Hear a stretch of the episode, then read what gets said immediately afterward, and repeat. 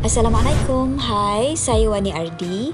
Saya merupakan pengasas dan konsultan bagi kumpulan sokongan MRKH Malaysia dan MRKH Nusantara iaitu sebuah NGO atau patient organisation untuk para penghidap sindrom MRKH di Malaysia, uh, Singapura, Brunei dan juga Indonesia. Selain daripada uh, para penghidap, uh, kumpulan sokongan ini juga memberi sokongan kepada pasangan penghidap dan juga ahli keluarga penghidap itu sendiri. Okey, apa itu sindrom MRKH? Sindrom MRKH adalah uh, satu keadaan congenital disorder, keadaan yang terjadi suatu lahir di mana perempuan itu dilahirkan tanpa rahim, tanpa rahim yang berfungsi dan tanpa saluran faraj yang sempurna. So, sindrom MRKH sebenarnya ada dua jenis. Dia ada MRKH type 1 dan MRKH type 2. MRKH type 1 macam apa yang saya sebut tadi, dia tak ada rahim yang berfungsi dan tak ada saluran faraj yang sempurna. MRKH type 2, dia tak ada rahim yang berfungsi, tak ada saluran faraj yang sempurna dan on top of that, selain daripada dua uh, isu utama tadi, dia ada masalah kesihatan yang lain juga. Biasanya masalah kesihatan yang berkaitan dengan pendengaran, tulang, jantung, buah pinggang ataupun di kencing. Uh, jadi ini uh, adalah uh, sindrom MRKH secara asas lah. Perkataan MRKH tu sebenarnya nama empat orang doktor yang discover the rare disorder. It's a rare disorder because it happens to one in every 4,000 to 5,000 women all around the world.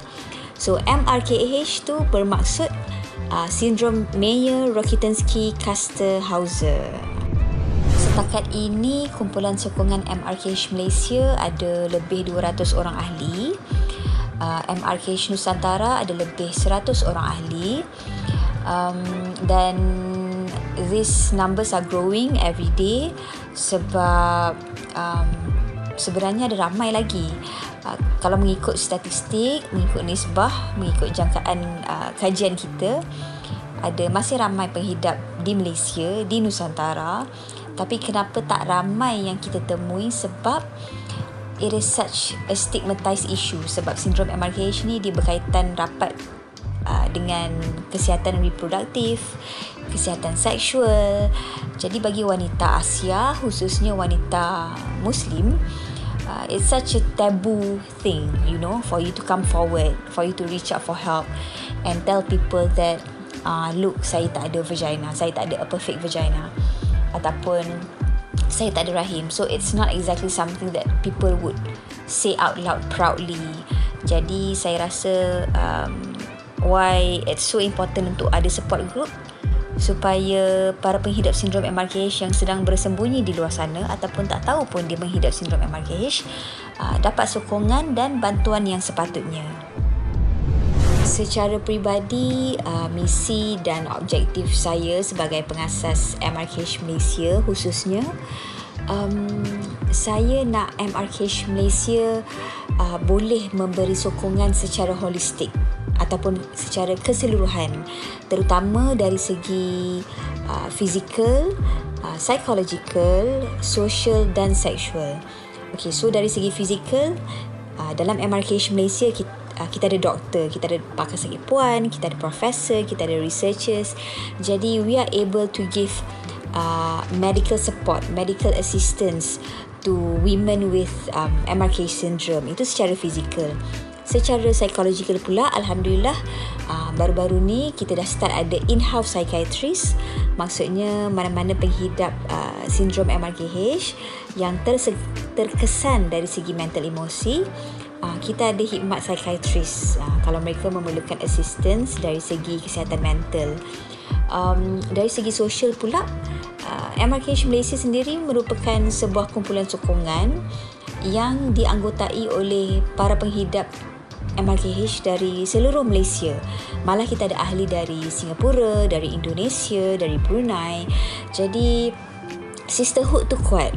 So if ever you feel uh, the need untuk berbual dengan seseorang yang faham keadaan awak, yang senasib dengan awak, uh, sister semua bersedia untuk mendengar insyaAllah.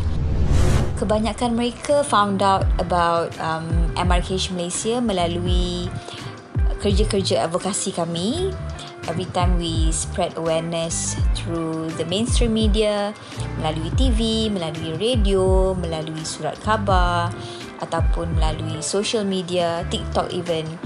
So this is how we try to reach out um, masyarakat di luar sana. Saya dapat tahu saya menghidap sindrom MRKH um, at the age of 17, 18 macam tu. Sebab sebagai seorang remaja, saya tak ada darah haid seperti kawan-kawan saya. So, I was the only one in the whole school yang tak ada period. It was really weird. Um, saya tunggu, saya tunggu sampai habis SPM. Ibu saya bawa saya berjumpa dengan doktor pakar sakit puan. Tapi itu pun kita tak tahu terus. Uh, you know, because it's a rare disorder. So, kebanyakan doktor yang kita jumpa, semuanya uh, bingung ataupun tak ada jawapan yang clear. Sebab mereka tak pernah ada uh, patient macam saya. So waktu tu saya semacam dipas dari satu doktor ke satu doktor, satu hospital ke satu hospital. Saya rasa sampai doktor yang keenam, keempat ataupun keenam macam tu barulah uh, kita found out yang oh saya sebenarnya lahir tanpa rahim. Uh, waktu tu mereka tak sebut pun nama sindrom MRKH tu. That one saya found out through the internet, through my own research dan saya tak bagi tahu saya tak diberitahu pun yang saya tidak uh, mempunyai uh, saluran faraj. Yang itu pun saya found out sendiri bila saya join support group ke US yang uh, gave me the guidance and the uh, information yang saya perlukan. To find out that saya menghidap rare disorder uh, di usia yang sangat muda secara peribadinya ah, secara sejujurnya lah saya bingung. ah, sedih tu of course. Of course itu sedih sebab kita tahu oh, saya tak normal. Saya tak boleh mengandung. Saya tak boleh mengadakan hubungan kelamin. Kecuali kalau saya adakan pembedahan ataupun um, terapi. Um, dan uh, saya ada komplikasi kesihatan yang lain. Of course kita sedih lah. Tapi sebagai seorang remaja dia lebih kepada bingung. Um, sebab information yang saya dapat waktu tu tak tepat uh, tak banyak dan saya tak ada tempat rujukan. Saya tak ada rakan-rakan senasib. Saya tak jumpa doktor pakar MRKH so it was a very confusing phase of my life. Itu penerimaan saya lah sebagai seorang remaja. Kalau nak cakap tentang penerimaan ni sebenarnya cerita dia panjang. Because penerimaan ni ialah it's a journey you know. Di umur belasan penerimaannya begini. Di umur 20-an penerimaannya begini. Jadi at different stages of life you would have a different kind of acceptance a different kind of way to deal with it to deal with the diagnosis. Uh, jadi dia adalah peringkat-peringkat dia. Um, orang sekeliling saya uh, support saya um, you know they are positive.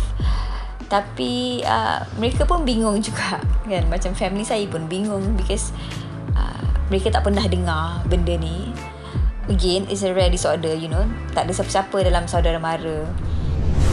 Sebagai seorang remaja yang menerima diagnosis yang sangat besar sangat life changing apa yang saya fikirkan waktu tu adalah um, macam mana saya nak live my whole life you know.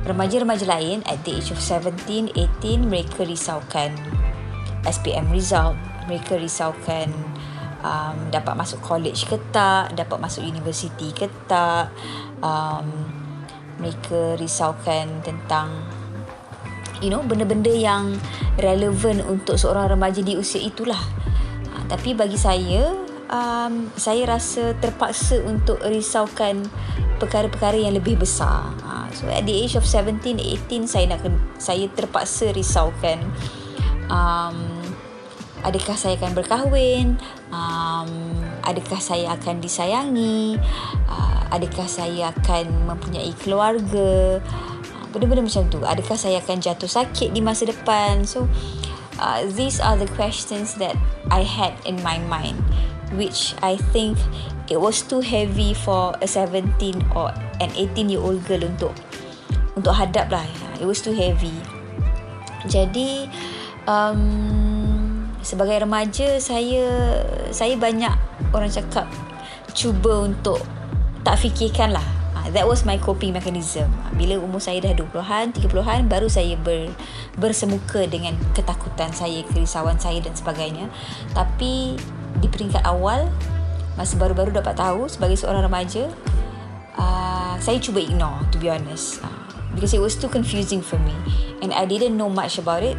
So saya just tolak MR, MRKH ke hujung otak saya. Ha, macam tu lah. I just push it to the back of my head and try not to think of it. Ha, macam tu. Cabaran saya sebagai pengasas MRKH Malaysia dan uh, advocate syndrome MRKH saya rasa the fact that keadaan ni Number one, dia rare disorder. So, bila kita bercakap tentang rare disorder, selalu terjadi misinformation. Uh, information yang tak tepat. Um, dan tak ramai orang rasa benda ni penting ataupun tak ramai orang rasa mereka boleh relate you know because it happens to one in every 4000 to 5000 so maybe people would be like alah benda ni jarang gila jadi. Takkan jadi dekat aku kot. Takkan jadi dekat family aku kot. But that's a wrong mindset you know because it really can happen to anyone. Uh, menurut research and the research is still ongoing syndrome MRKH ni tak semestinya genetik tak semestinya tak genetik you know. So um, kita tak jumpa lagi punca kenapa ia terjadi. So it it can happen to just anyone. So that's number one lah, rare disorder. Number two is the fact that it is closely related to kesihatan seksual, kesihatan intimasi. Ha, jadi dia satu isu yang sangat tabu dalam masyarakat kita kan. Masyarakat kita ni tak nak bercakap tentang perkara-perkara yang janggal, yang uh, aib kononnya.